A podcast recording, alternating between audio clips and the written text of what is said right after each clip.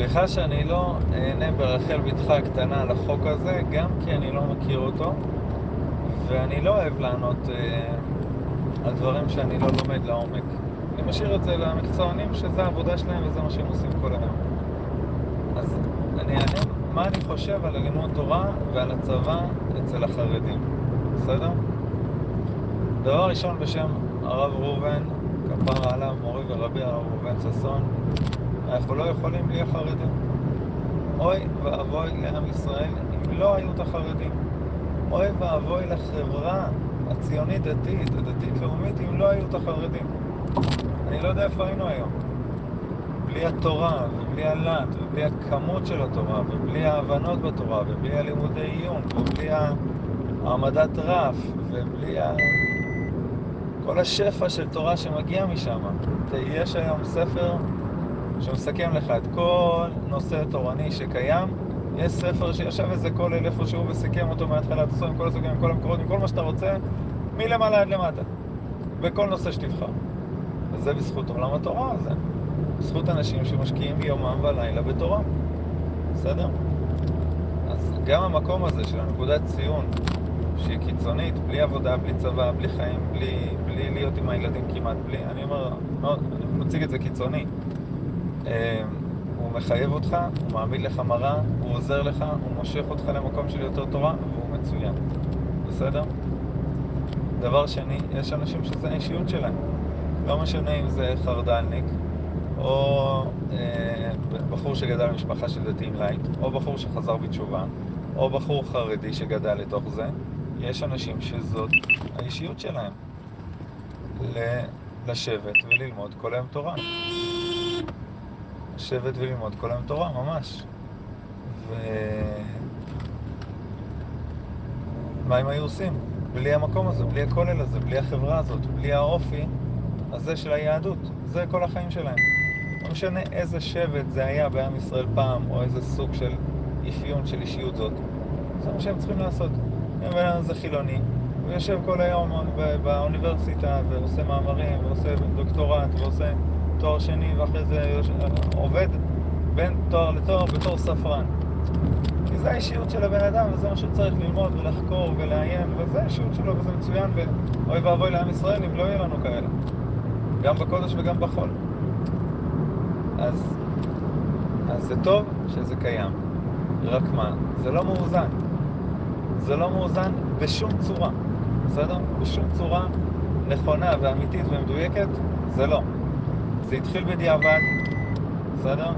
וזו צורה שהיא לגאוני דור, למיוחדים, לפרומיל אחוז מכל עם ישראל, עם הישיבות של רבי חיים מוולוז'ין, התלמיד של הגר"א הקים, וזה לאט לאט התפתח, והגיע לסוג איפה שהוא הגיע, ואחרי זה הייתה שואה, ואחרי השואה הצינו את זה עוד יותר, כי עולם התורה נכחד, וכו וכו וכו. אז הגיע למצב שהוא היום. בלי שמישהו ישב וחשב, גם לא גדול תורה, גאון, הדור חרדי, גם לא. אף אחד לא ישב וחשב בצורה אסטרטגית על כל עם ישראל, איך לעשות את זה נכון.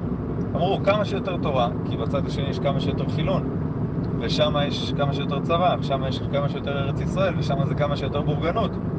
אז התשובה היחידה הייתה, טוב, בוא נעשה כמה שיותר תורה, כדי שאיכשהו יהיה פה איזה איזון במדינה, והקדוש ברוך הוא עושה שהדברים האלה יקרו ושבסוף כן יהיה את האיזון הזה. אבל אף אחד לא ישב וחשב אסטרטגית מה נכון לעם ישראל, מה נכון לציבור הזה, מה נכון לחבר'ה האלה שגדלים בציבור הזה מבחינת ליבה, מבחינת יכולות עבודה, מתי שהם יסיימו את הכולל וירצו ויצטרכו להתפרנס, מה קורה עם הצבא, באיזו צורה, באיזה עוזר, מה קורה עם האחוזים של כמה כן, כמה לא, מה קורה עם מבחנים, האם האנשים האלה עושים את זה או לא ובאיזו צורה? לא יכול להיות שציבור שלם צובע את עצמו, אנחנו תורה, בלי עבודה, בלי צבא, בלי נסיעה בנטל, בלי מיסים. אני אומר את זה עוד פעם קיצוני, למרות שזה הרבה הכללה. ואז אתה רואה עשרות בחורי ישיבה מחוץ לבגט, רואים משחק כדורגל. זה לא עובד, זה לא עובד, זה חילול השם נוראי. בסדר?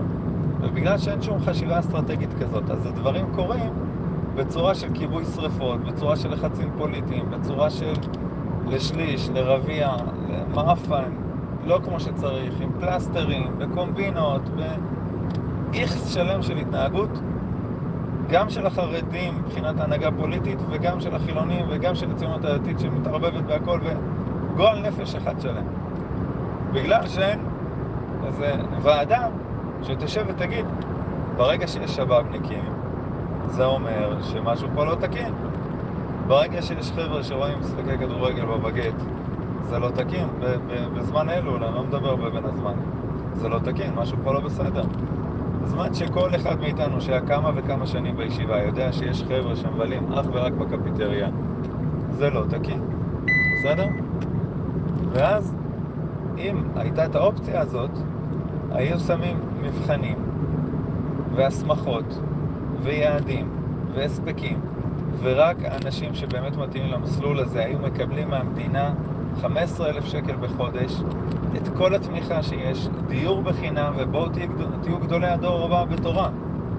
ועם התנאים האלה והאלה, אנחנו צריכים שתכירו את המציאות, כי אנחנו רוצים להיות דיינים, אנחנו רוצים שתכירו את זה, אנחנו נשים אתכם בתוך חממות מבחינת הדברים האלה והאלה, נפתור אתכם ממיסים, נפתור אתכם מזה, נעטוף אתכם בכל כך הרבה חום ואהבה, כי באמת אנחנו מאמינים שזה מה שצריך, ואתם באמת אמיתיים, אתם באמת גדולי הדור הבא, או לא צריך גדולי הדור הבא, או אנשים שבאמת מתאים להם להחזיק את עולם התורה באותה עיר מבחינת 10 בטלנים והכיוון החיובי של המושג הזה. וזה מדינה יכולה לעשות בצורה מדהימה.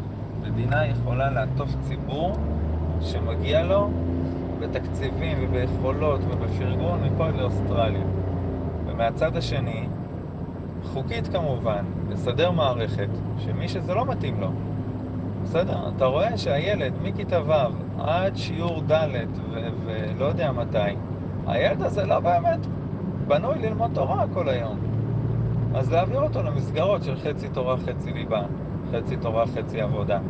מסגרות תורניות, בסדר? כשגם העבודה תהיה במסגרת באווירה תורנית, אלא אם כן הוא לא רוצה, אז יש מסגרות אחרות.